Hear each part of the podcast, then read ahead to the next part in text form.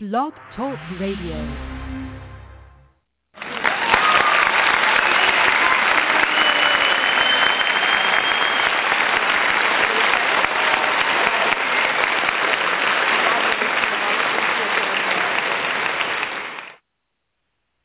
Good evening. Welcome to Totally Whole Blog Talk Radio, where I am your host, Dr. Rosemary Cook, better known as Dr. Rose. I'm so glad that you could tune in tonight for this very, very serious topic that of domestic violence. This month is Sexual Assault Awareness Month which is a form of domestic violence. But tonight, I just want to get up close and personal to talk about this issue that affects a, a large portion of our community. Domestic violence is more prevalent than we would think.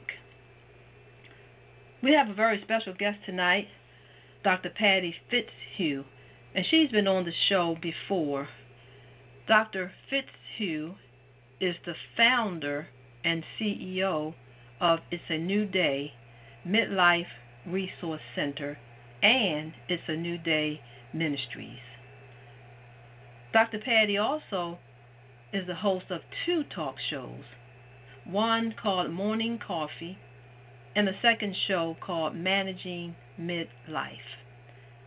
She's also the author of the book titled The Move Memoirs of a Midlife Crisis, which will be released this spring. So I'm going to bring Dr. Patty in in just a moment, but I want to just talk a little bit about this topic of domestic violence. So, what is domestic violence? It is a pattern of behavior that's used to establish power and control over another person, usually through fear and intimidation, using threats or violence. We've probably heard other terms for domestic violence, which includes intimate partner violence or battering or relationship abuse, spousal abuse, or even family violence. Domestic violence happens against men and women.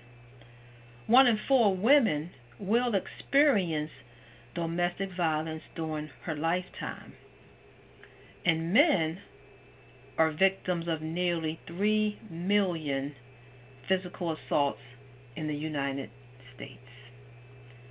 So I want to shed some light on this very serious issue that affects our community. It happens in our homes. It happens within the walls of our churches. But are we really talking about it? As the CEO of a mental health clinic, I see many women who come into the clinic who have been victims of domestic violence. And their children often witness these acts of violence. So children are affected as well. And many children, as well as these adults, develop symptoms. And we'll talk about that a little later. But I want to invite uh, Dr. Patty Fitzhugh to uh, enter into the studio. Uh, I think I see her on the line. If she, if you can hit one, then I can uh, invite you into the studio. Dr. Patty, are you there? I am here. Hello. Welcome once again to Totally Whole. Thank you so much for taking the time out to, to co host with me. So, we're talking tonight about domestic violence. We're breaking the silence tonight. So, tell us a little bit about the work that you do uh, in the community as it relates to this topic? Uh, well, Rose, I started volunteering um, probably back in October of uh, 20 let's see, this is 2016, 2015 for a local agency uh, here. I'm in North Carolina, and um, that is the uh, primary provider uh, for Orange County uh, as it relates to dealing with or working with victims of domestic violence, sexual assault, uh, and rape and um, and also providing self sufficiency services for uh, individuals here uh, in the state of North Carolina. And I took on uh, this um, really took on volunteering as a as a way to raise awareness number one about domestic violence and to really begin to be become more vocal about a very uh, sensitive topic that has uh, been so so overlooked and so hushed over for for uh, any number of reasons, uh, not just in the African American community, but in the community at large. And so, my role as a community educator is to go into churches and into community groups, into schools, and to really begin to spark the conversation about what is domestic violence. Um, because some people may not even know that they're in a uh, uh, what would be considered a violent uh, or unhealthy type of relationship, and uh, and and that may be surprising to some, but for many, uh, that could be due to cultural norms, uh, the roles that women traditionally play uh, amongst various ethnicities and cultures, uh, where violence uh, and dominance uh, of of women or individuals is the norm. And so they don't know because that's how they've been taught. That's how they've been trained their whole life uh, until they're taught otherwise. And so I took this up and said, uh, because I was a victim, number one, of uh, being sexually uh, being molested, number one as a child, and so I said, okay, well, you know, we need to have a voice about that as well, because this month is not just Sexual Assault Awareness Month; it's also Child Abuse Prevention Month and awareness about child abuse. Um, and so those things go hand in hand. And I've gone out now into the community to begin to spark the conversation, to begin to have a very, uh, what may be deemed as a very difficult conversation and educate people about domestic violence, about what may be going on in the homes, and what does domestic violence look like. Um, because you make a good Dr. Yeah. Patty because I you know I when I counsel women and they tell me about you know how they're feeling and you know they talk about maybe uh depression or maybe some types of anxiety and then when I ask them a question about have you experienced any type of trauma they really say no so uh, so can you educate us on what is domestic violence, what uh, constitutes domestic violence, um, because many people present with symptoms and don't even realize that they're, you know, uh, being faced with domestic violence within their their homes or within their intimate partner relationships. In in their space, we have something that's called a power and control wheel, and it talks about um, different types of violence and what would be deemed as abusive behaviors by a person who we can identify as a uh, a perpetrator. And um, it's not just the physical part uh, component of being hit. That's one aspect, and and we have you know the battered woman or battered spouse or battered person syndrome where they're being physically beaten or physically abused. But domestic violence can also show itself in emotional abuse um, you know, putting a person down and you know, uh, uh, verbally abusing them and uh, you know, playing mind games. Uh, uh, with someone. There's a term they call it gaslighting. Uh, you know, making someone uh, feel humiliated or, or guilty, or telling them, you know, you're ugly, or nobody wants you, or nobody's ever, or you're stupid, or you know, verbally putting someone down and uh, um, dehumanizing them and minimizing them. That's abuse. That that is abuse when someone is constantly told that you nobody's to love you, nobody's ever to want you. That's abuse.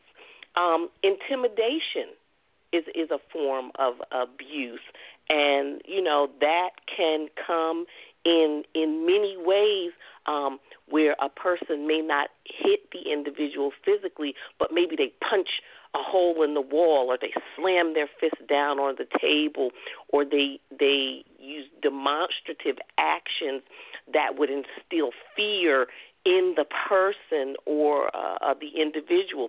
They may use weapons and you know uh, do Russian roulette or you know take use other forms of weaponry to threaten a person or to instill fear in them. That's a form of that's that's abuse. That's a form of abuse. Um uh economic abuse. Economic abuse. Many people may not know this.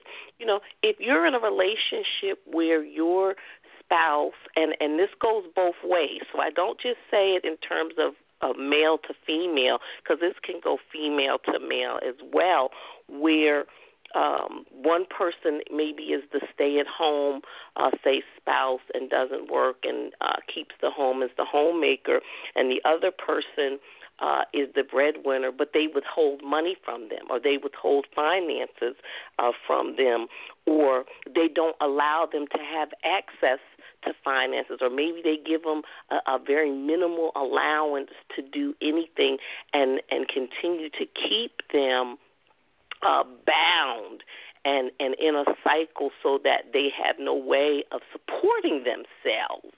If they wanted to do different and if you're uh, uh, combining that with mental and emotional abuse and intimidation and so forth, that can again be dehumanizing to a person and make them feel like, well, I can't do anything. I can't be anything.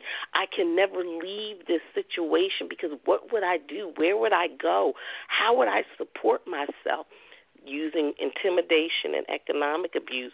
Um, uh, another way, Dr. Rose, is you know using uh, uh, the children um, as a way to uh, relay messages uh, back and forth um, between people, or um, using uh, threatening to take the children away if you leave, or, or you're not going to you're not going to get the children because I'm going to keep them.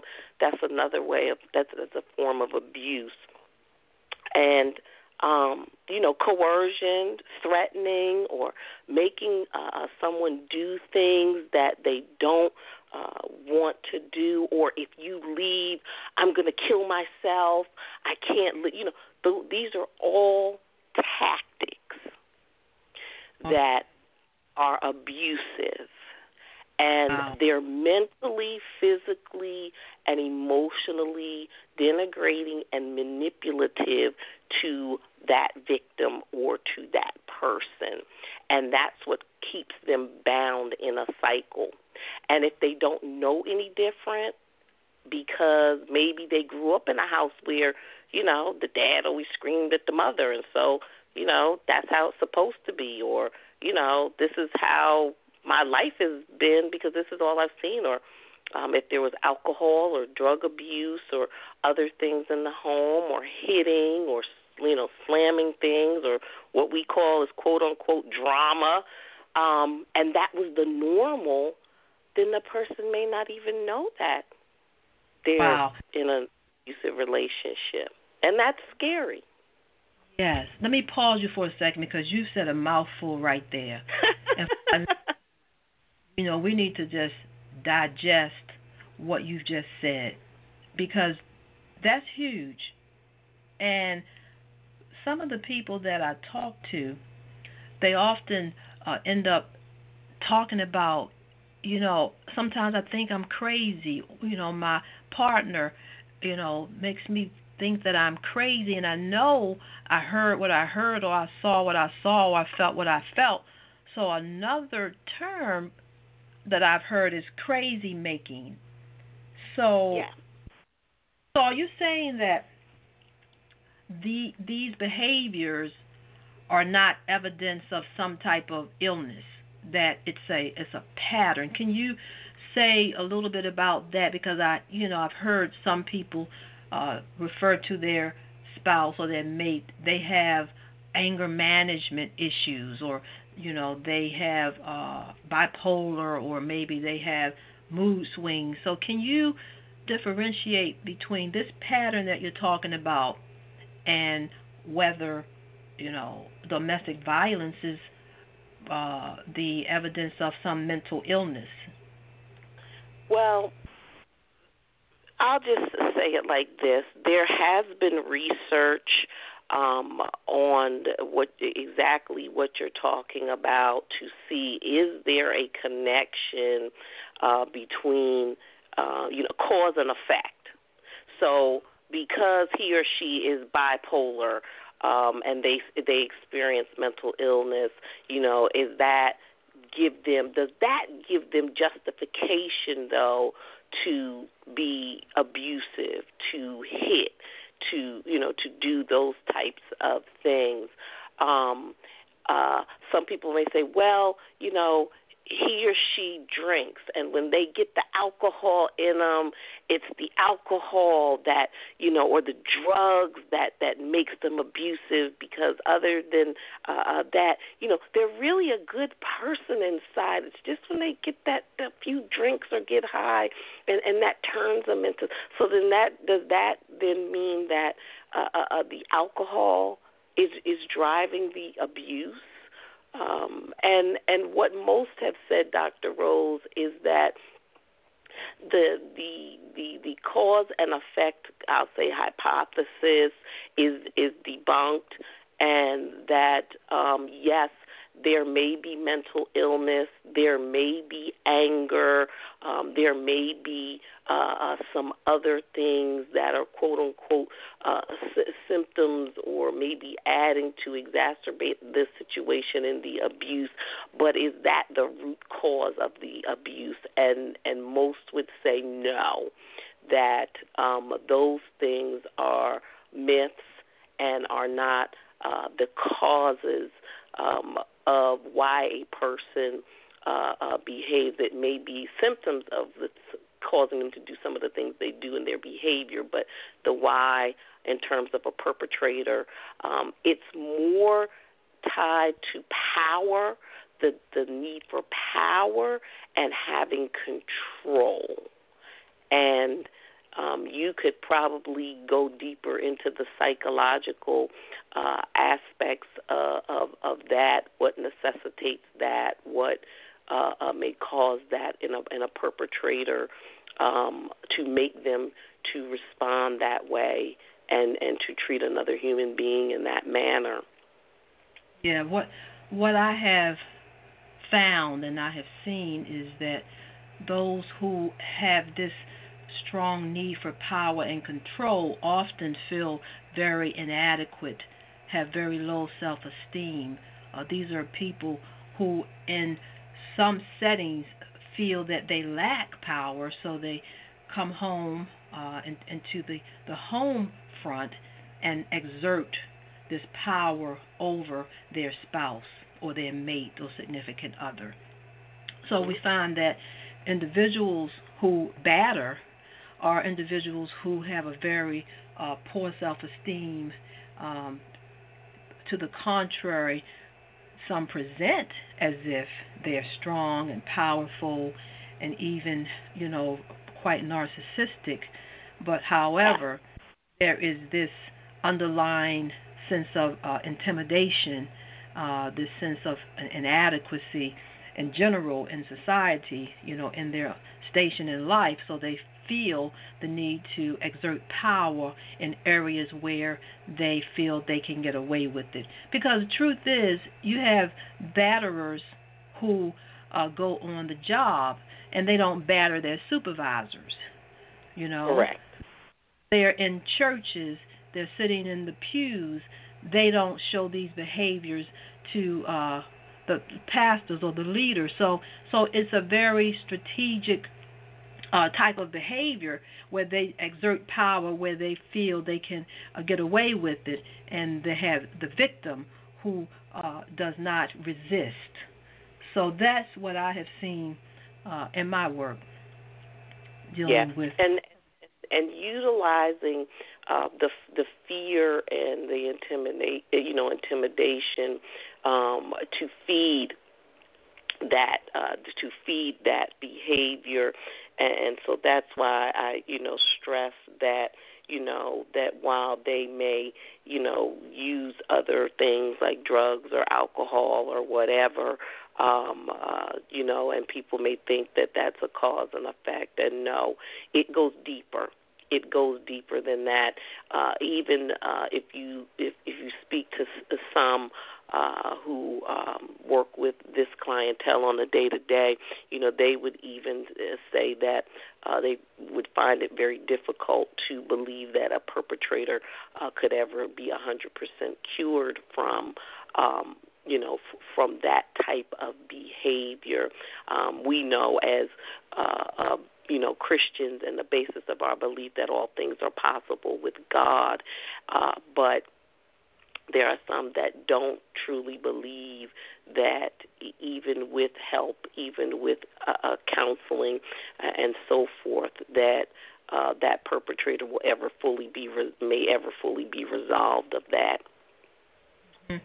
And and and I believe that these behaviors are so deeply ingrained.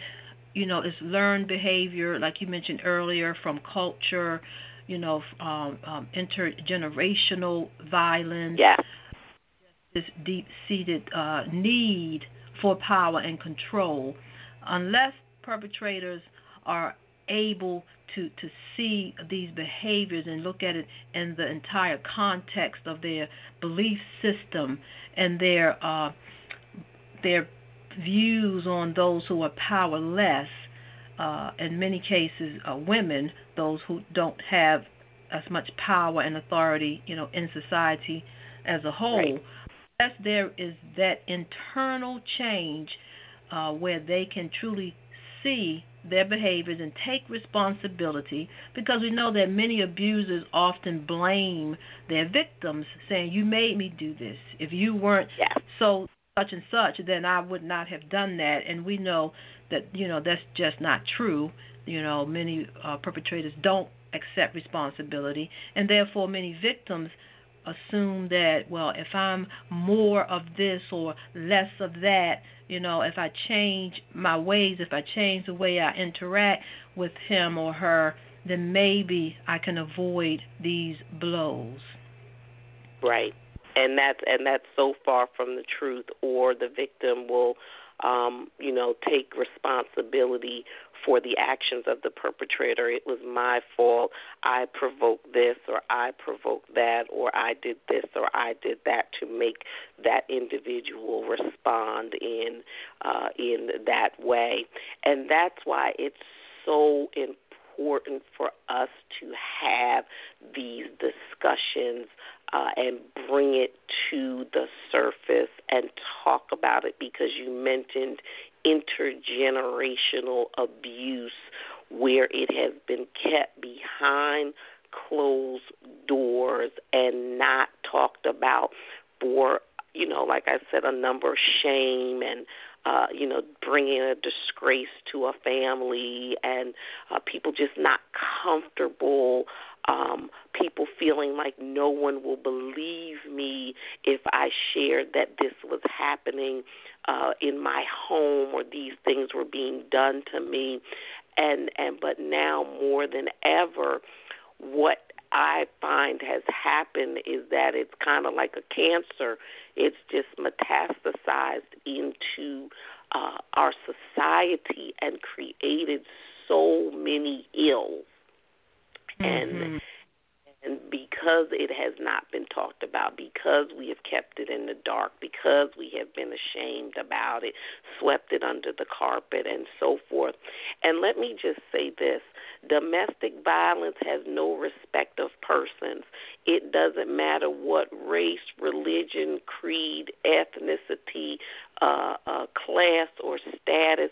It affects all people at all levels, which you know this lets us know it's a human thing. It's it's not oh well this person is of this stature and and that stature. No, Mm-mm. right. Mm-mm. Not something that happens to uh, people of color or people who live in poverty, which you know is is a myth that many people believe that it only happens to certain people, people who might not be educated. So I'm glad you you talked about you know uh, how widespread this uh, situation is. Anybody can be a victim of domestic violence, you know, and the key is being educated, understanding what domestic violence is, what behaviors constitute domestic violence. Uh, one of the things uh, I want to just uh, interject and say is that, you know, people will often come to me and then they mention that, you know, I've been feeling, you know, just kind of down or, you know, I, I have been having dreams or uh, either they would say I can't can't sleep at night, and uh, so often th- there's not always that connection that what's happening in my relationship uh, is really showing itself in my inability to sleep or feeling depressed or even just feeling angry. You know, people come with intense anger, uh, disproportionate anger, or they'll say I have mood swings, or or they might feel this sense of fear. And so it's important that we educate people that domestic violence definitely can present itself with mental health uh, symptoms. Yes. So yes. there's a and direct I, connection. Go yes. ahead, Doctor. Yes, no, mm-hmm. I was saying yes. I, I absolutely agree because sometimes people don't understand. Um, you know, why am I experiencing this? Why can't I, you know, why can't I sleep at night? Why am I restless? Or, you know, why do I have these migraines? Why am I having these headaches? Or, um, you know, I just feel really blue, and you know, I can't seem to get myself up. Or, um, and and, it, it it covers a wide array uh, of symptoms um, because you know different people are affected different ways. I was uh, afforded an opportunity, Dr. Rose, uh, several weeks ago, maybe a couple of months ago, to speak to uh, a group of uh, first year medical students at Duke University uh, as it related to domestic violence and what the medical profession uh, could do on their side to begin to identify uh, some of the signs and symptoms that uh, when someone comes into their office for, say, a physical exam or to be treated for, you know, whatever the symptoms may be, how can they begin to uh, bridge that conversation to ascertain uh, whether or not there may be some form of abuse uh, going mm-hmm. on uh, uh, in that you know in that home. And of course, it's not an easy conversation uh, because you know no one wants to consider or think of themselves as being in an abusive relationship uh, of of any form. Uh, however, uh, when you when you see recurring things. Um, you know that are not as easily identifiable. When you see a black eye, you know you know someone's been hit. But right. when they're internally emotional bruises and scars, those are not so easily identifiable, but the body still responds. It just responds yeah. differently. exactly. You know, so that dispels that adage sticks and stones may break my bones but words won't will never hurt you know that's so inaccurate because the physical body can heal but when you have mental scars, these scars can last a lifetime. You know, as with violence when there's the verbal abuse, the name calling, the intimidation, and just all of those other behaviors that you you mentioned uh, as it relates to uh, emotional and verbal abuse. So those scars, you know, they're on the inside and often manifests itself through uh, mental health issues, uh, depression, uh, PTSD, which a lot of people don't make the connection because with PTSD, you know, we've always thought that you develop PTSD because you've been in war, you know, you've been exposed to uh, military uh, fighting. However, you can experience PTSD as a result of being in a domestically violent relationship and even you know in our communities where there's violence uh, yeah. we have individuals present with symptoms of PTSD which includes the depression and the anxiety and the problems with sleeping and just what we call hypervigilance, always looking over your shoulder, thinking that you know someone is is out to get you or somebody is watching you, so you can never rest. There's always this restlessness and feeling that you have to be on guard, and you know we used to call it paranoia, but and that is you know one of the symptoms of uh, PTSD and just a whole host of other symptoms. Eating disorders. Some people develop these eating disorders as a way of coping, you know, with the the trauma that they have experienced. So, you know, it's really important as you talked about talking to the medical students that in primary care settings that doctors yeah. are uh, you know seeing behaviors and seeing these symptoms, physical symptoms, and you know asking questions and making that connection to refer. Um, because in in mental health, you know, there's the integration with uh, primary care and mental health, so that you know we can address some of these problems and uh, work together collaboratively to get people the treatment uh, that they need. So, yeah, and it, it, it and it goes you know, hand in hand, um, you know, through the, the, the medical and even through the administering of medication. And what I tell people is that, you know, even if the, the your medical doctor gives you some medication in order to maybe help you to sleep or to manage some of the mood swings or the hormonal uh, activity to regulate your hormones uh, and those levels to get you evened off, you still have to go to the mental health community to begin to exercise the issues that are that are at hand. And one of the things that I told the medical doctors is that sometimes you have to use uh, uh, various ways to be able to draw information out of people. So, for example, Dr. Rose, you know, if if I ask somebody, you know, well, are you in an abusive relationship? You know, they may not necessarily say yes. But if I say, you know, what's going on in your home life? You know, how how are things at home? What's happening? That may open up to, well, you know, uh, uh, my spouse has lost his, lost their job and uh, they've been very angry about that, or you know, that may open up the conversation to begin to allow that uh, physician to then get a little bit more perspective and insight in, in what to ask, and then be able to further refer and direct them, you know, to the mental health community, to the therapists, to the counselors, to be able to help them uh, in that regard and and working in tandem together. And I think that's so uh, uh, important because you mentioned that a lot of people come in and they say, uh, you know, I'm losing my mind. I, I'm going crazy. Um, I know that these things are being done to me, but I'm being t- told, you know, the exact opposite.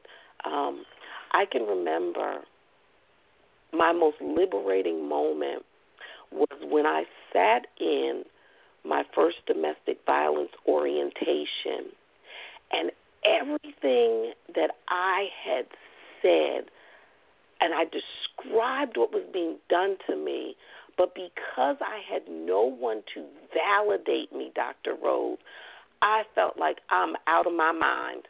I, I I am losing. I am literally losing my mind. Like it it could be institutionalized because I can't get the validation, and I'm being told no, that didn't happen. No, yeah. that's not what you experienced. And yeah. how oh many my. out there are going through that? Oh my goodness.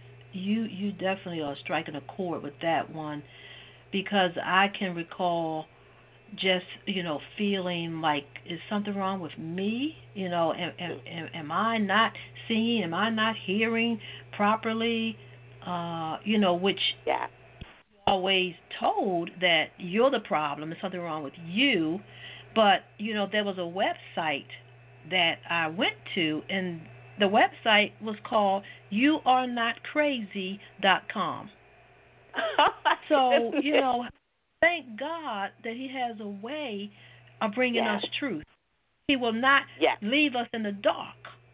You know. He said, I will not have you to be ignorant of Satan's devices.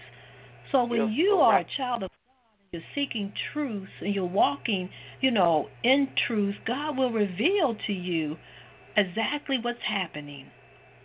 So God is just an awesome God, and He desires that we all, you know, walk in liberty in Christ and not, you know, be held prisoner in your home or in your own mind, feel like you're a prisoner. So we thank God for for just revelation and truth. So I want to segue into the discussion about church and and faith and and we know that you know domestic violence is happening uh in the pews and also in the pulpit. So let's kind of bring it home to many of our believers who are uh, believers in Christ. What is the response of the faith community? What you know have you experienced uh, being clergy and you know also community educator and uh, so you you know you interact with faith communities and you've been a, a, a woman of God, um, you are a woman of God, but you know, a preacher of the gospel. Tell me about what has been your experience in working with the churches or uh, people who are of faith who have been uh, victims of domestic violence. There's a huge element of denial. There is a huge element of misinformation in the church or misutilization of the Word of God as it relates to uh, relationships and marriage and the acceptance of uh, of violence in in uh, you know taking God's word. Well, wives should be submissive to their husbands, but submissive does that mean, not mean he gets to beat me. Submissive does not mean that. And so when the word of God is taken and mishandled and used as a means to manipulate uh, uh, uh, people uh, in in the church and in communities, and and there are churches and people that believe, you know, uh, uh, uh, this. Um, that's wrong, and and and I feel like the church uh, has swept it under the carpet, and and I will say this in terms of um, because I work with preachers and I work with high level people in the church. That doesn't make it right or justified from anybody else. But I find that in the church, many pastors' wives are living under the thumb of abuse and violence in the home and and and they're coming to church every Sunday decked out, dressed to kill. Mm. But when they go home, they are uh, being physically abused, mentally abused, emotionally abused, and I call it the secret society of pastors' wives.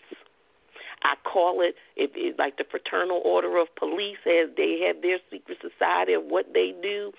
The preachers' wives, and spouses, there's a secret society in the church, and they keep it under wraps with each other. It's just like military wives or, or any other group where you're experiencing certain things and you keep it clicked together to be silent about it because if if anybody knew that Bishop so and so was beating me, oh my goodness. First of all, they Mm. wouldn't believe me. You know, and that's Right. what the church done. So we have women and men sitting in the pews week after week after week in what I call enslaved, bondage to abuse, and they dressing it up. And I don't care what you say, you can call it what you want to say. When the title comes off and everybody goes home, that's Billy, that's Bob, that's Sue, that's Jane, and it's wrong. And and God is not the author of abuse. It is not ordained anywhere in the Bible in no form or fashion and and twisting and manipulating the word of God uh, to justify that behavior. Uh, I, I would not in any circumstances uh, uh, do I agree with it. And that has been my experience. And that has been to the level that I have to, you know, deal with things um, in the Mhm. church and, and in bringing counsel to wives who have to figure out how do I have how do I get an escape plan? How do I just leave all of this behind and leave my house with the clothes on my back and grab my children from school and run for my life, run for the hills, um, because of what I'm dealing with? When, when do I get to that point to have Now, the what I- courage to? uh, Dr. Patty, uh, Yes. what I have found is that there is this internal conflict that many uh, Christians have as it relates to divorce.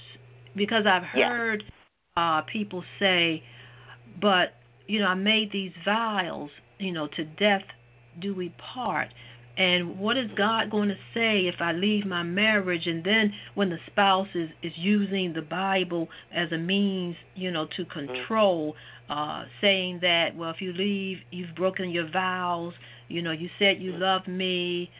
So I have seen this internal conflict where people they know that they are being abused and mm-hmm. still feel that they don't have the freedom or the release to leave. They might say, "Well, I'm waiting on God to give me the release to walk out."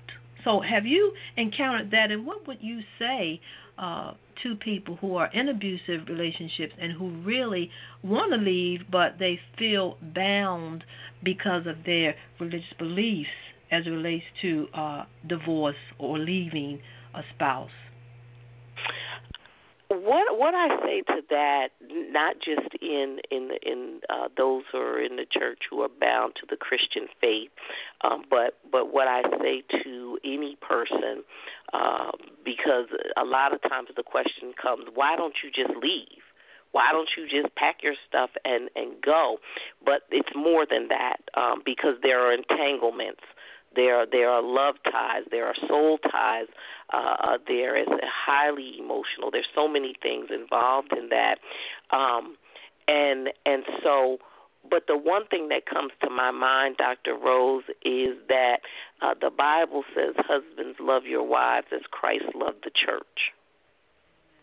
And and and that right there to me speaks volumes because we do not serve a God of abuse. We do not serve a God that would treat us anything less than a human being. Uh, or, or to denigrate us, or to uh, put us in, in any kind of way uh, of harm and manipulation, and in some uh, and in some relationships, uh, death, because yeah. in some it, has resulted in death.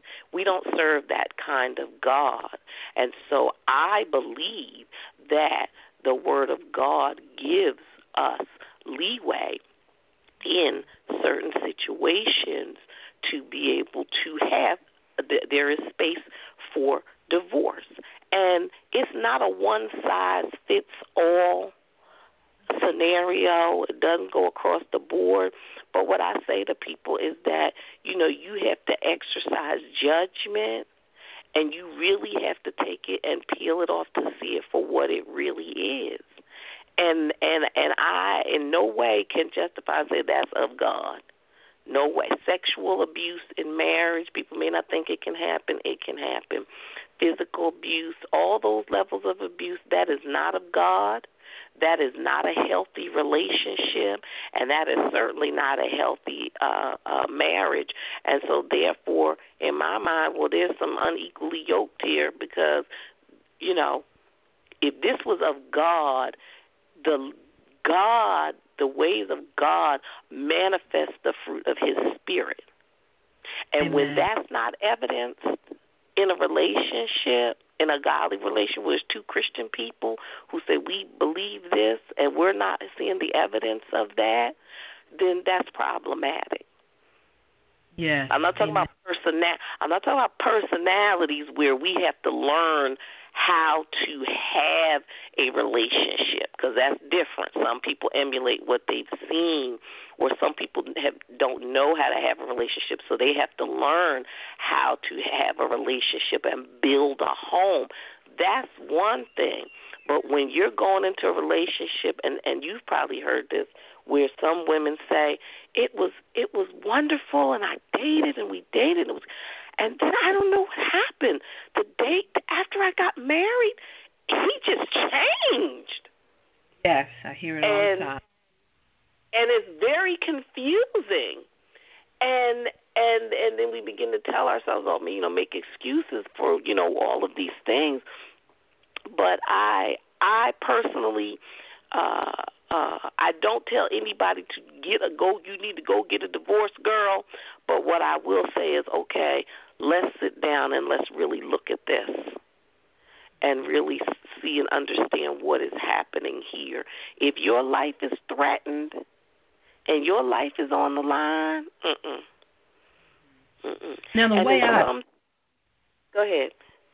yeah the way I approach you- it when, when I work with with uh people is I really look at uh self love and uh self care.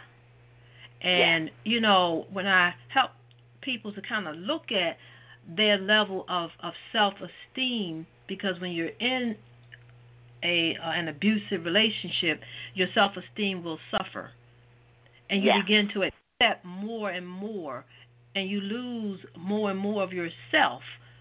So Yeah. before people can begin to to move or leave, they have to really take a look at where they are in their self esteem. So so I, Yeah. I look at it um, as a self care uh, self care session or various Yeah. sessions help to improve self esteem, look at self care and how God wants us to take care of ourselves. You know, if we're in an abusive relationship, you know, God does not desire that you be battered. You know, says, I've come that you might have life and you might have it more abundantly. But when you are in a situation where you're not living an abundant life because you're you're being battered and you're you're not able to have peace, then that's a situation where there's a lack of self love and so we need to really teach people how to begin to care for themselves and many times caring for yourself means saying no setting boundaries and if Yes. your cannot respect those boundaries then it's time to make some decisions about whether you can coexist with those individuals and I always say that, you know, we always pounce on, you know, these sins and, you know, what God Mhm. forgives and what God can't forgive. So if a person is struggling with, you know, well, I really want a divorce, but I don't know, you know, if that's uh, something that God can forgive me of, God can forgive uh, from divorce. And, you know, Yeah. people use that to uh, assuage some guilt over the individual who decided to leave or, you know, if the person filed for divorce and you know so the enemy can use that to create uh, false guilt Yeah. and cause stay bound and to stay in oppressive and to stay in violent uh, situations so god forgives divorce as well Yes, and that's very important for people to know. Um, even as I coach folks who are uh, separ- you know, newly separated or newly divorced, and they're de- dealing with the devastation uh, if the basis of their of their belief system is Christianity, um, and, and a lot of times they feel like you know my church abandoned me, or the people in my church, you know, they don't believe in that, and so you know they've turned their back on me, or I'm so ashamed, or I'm so alone, or I don't, you know, have anyone because of the, you know the decision uh, that I made, and and that uh, in in itself, you know, and in addition to the loss of the marriage, uh, the loss of the community and and uh, the people uh, that you've been so connected to can also be devastating. And and overall, it is important to just know that God loves you. God uh, uh, cares about uh, us so much. Uh, it is not His will that any of us should perish for any uh, reason. Um, and and Dr. Rose, I find myself now more and more, you know, just talking about relationships and um, really conveying even through premarital uh, uh, uh, counseling or sessions or discussions um, that before you can even get to the altar to get married, um, sometimes it takes individual counseling to de- delve into your background and your psyche and your understanding of what a relationship is, or if you've experienced things in your life that you need to work through before you can even go to marriage counseling.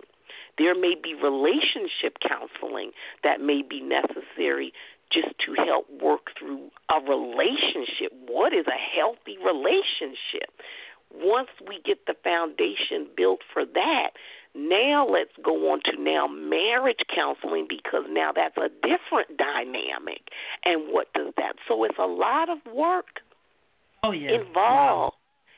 And I think prevention, if we did more prevention instead of allowing, oh, I'm in love. Oh, yes, we want to go get married. Marry us right now, preacher or judge.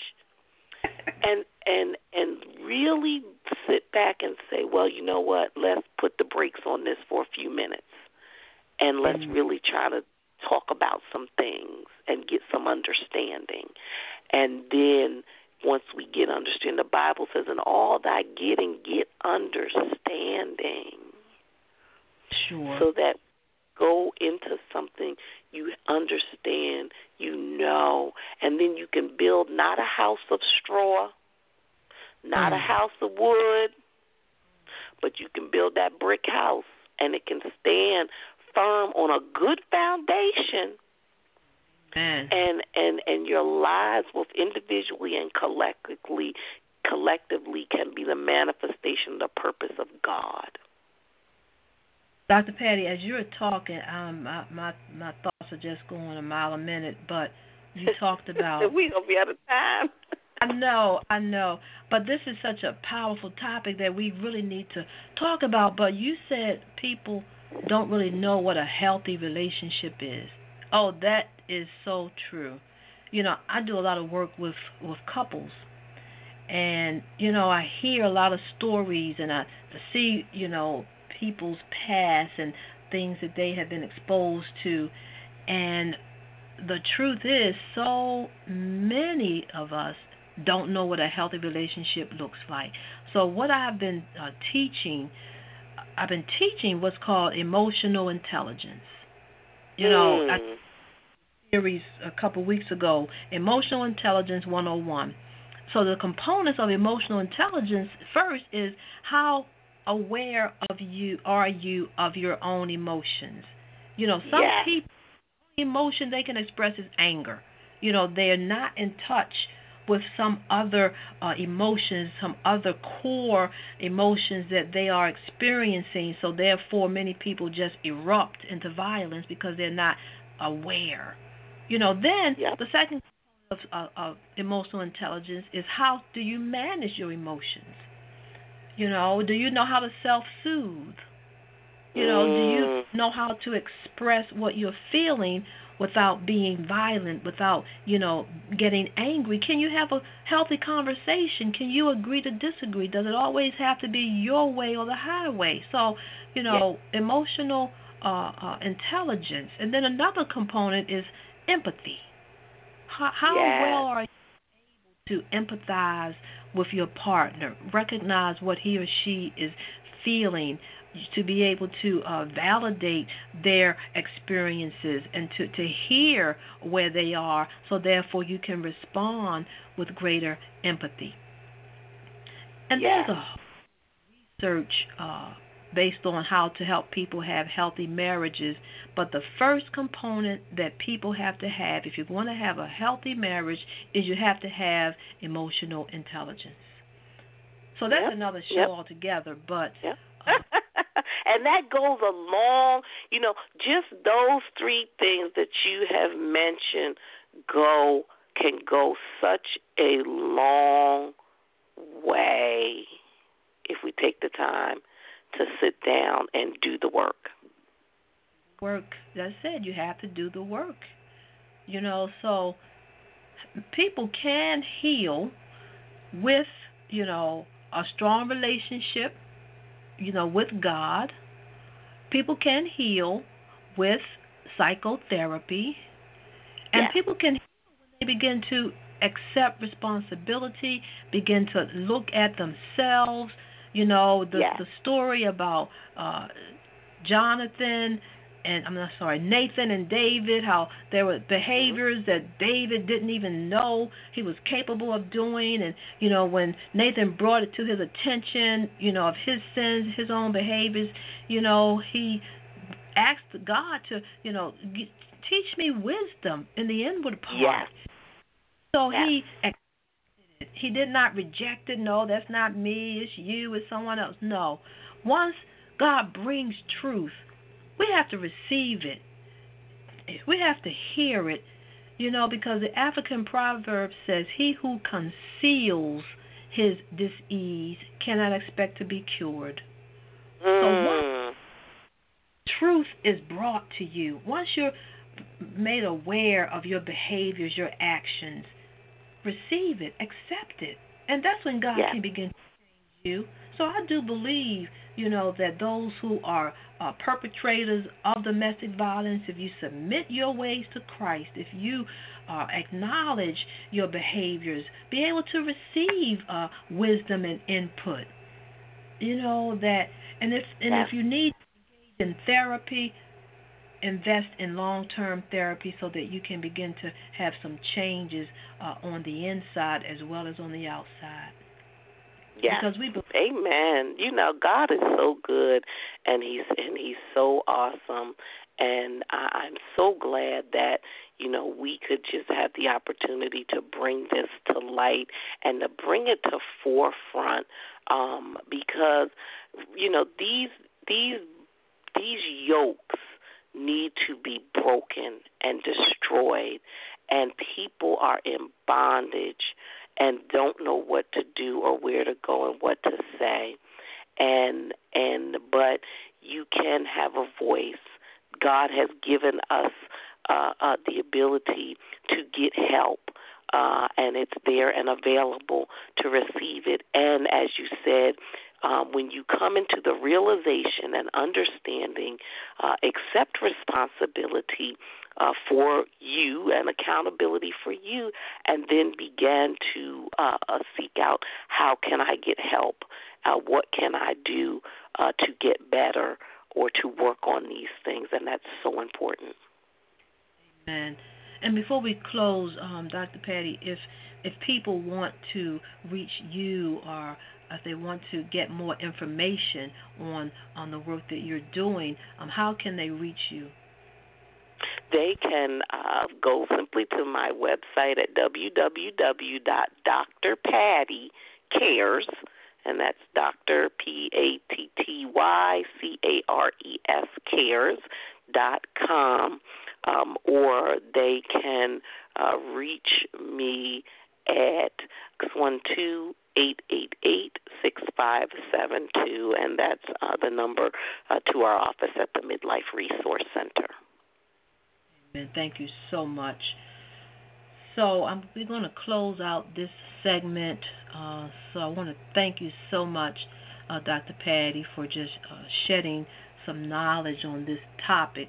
Um, but I also want to remind my listeners for those of you who might be experiencing domestic violence, if you know of someone uh, who who might need uh, some help, uh, you can give me a call at uh, Totally Whole. The ad, the telephone number is 410-728-1800.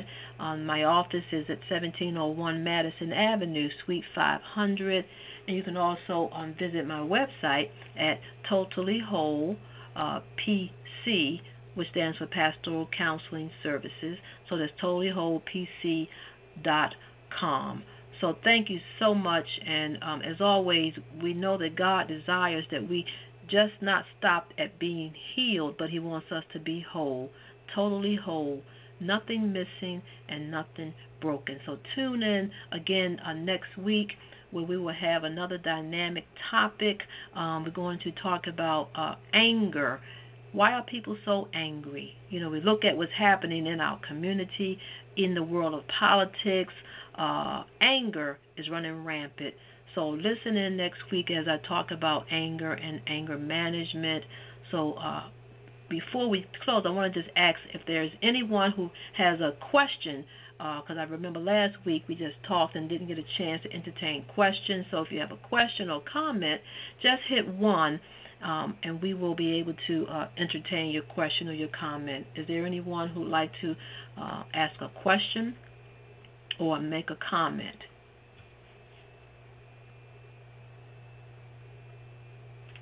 Okay. I don't think there's anyone.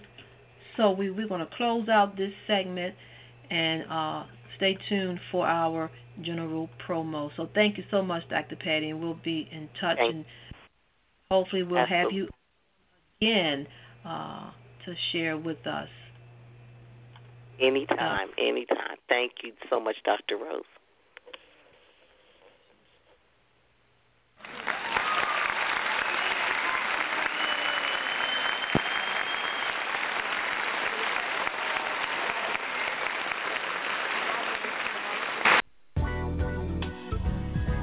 Welcome to the Family Healing Circle, where we heal the mind, body, and soul. Join us every Monday for Totally Whole with Dr. Rosemary Cook and Pastor Bridget as they discuss issues related to spirituality and mental health with emphasis on wholeness of mind, body, and spirit. Get your money right Tuesdays on Money Matters with Chastity A. Wells. This show is the tool you need to develop a healthy relationship with your money and financial legacy. Every Thursday is a treat as we mix it up.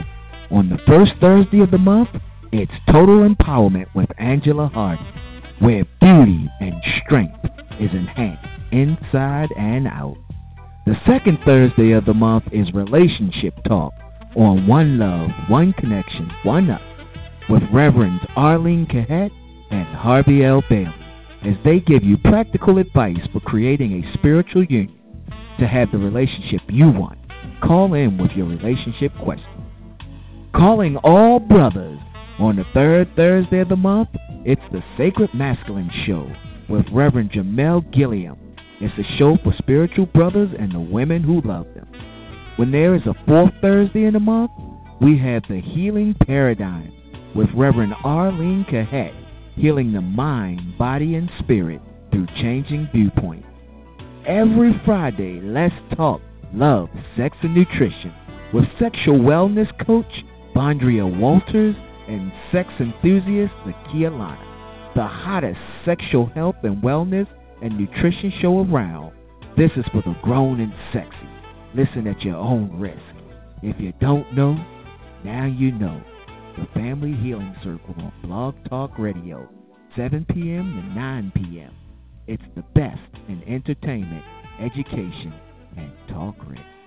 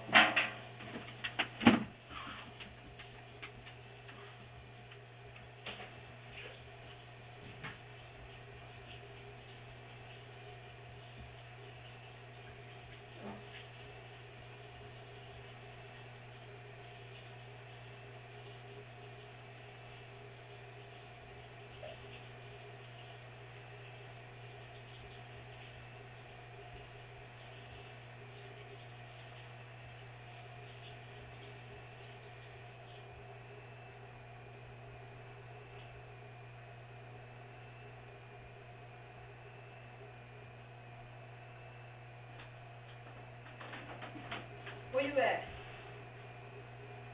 Little boy. You you keep on getting stuck in this room. I know you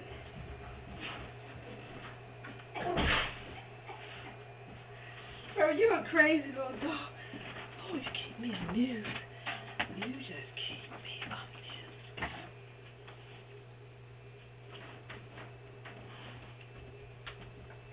Bro, you look great.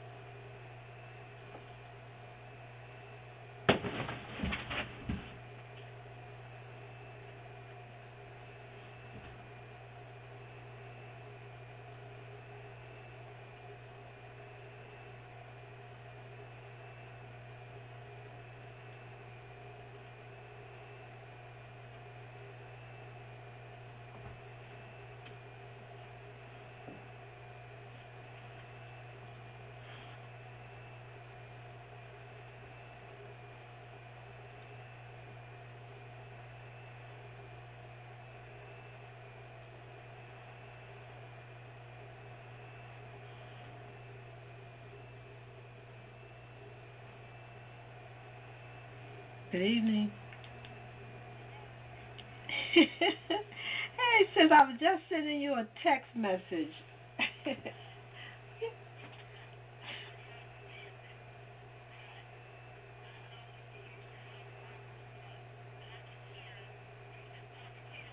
oh my goodness.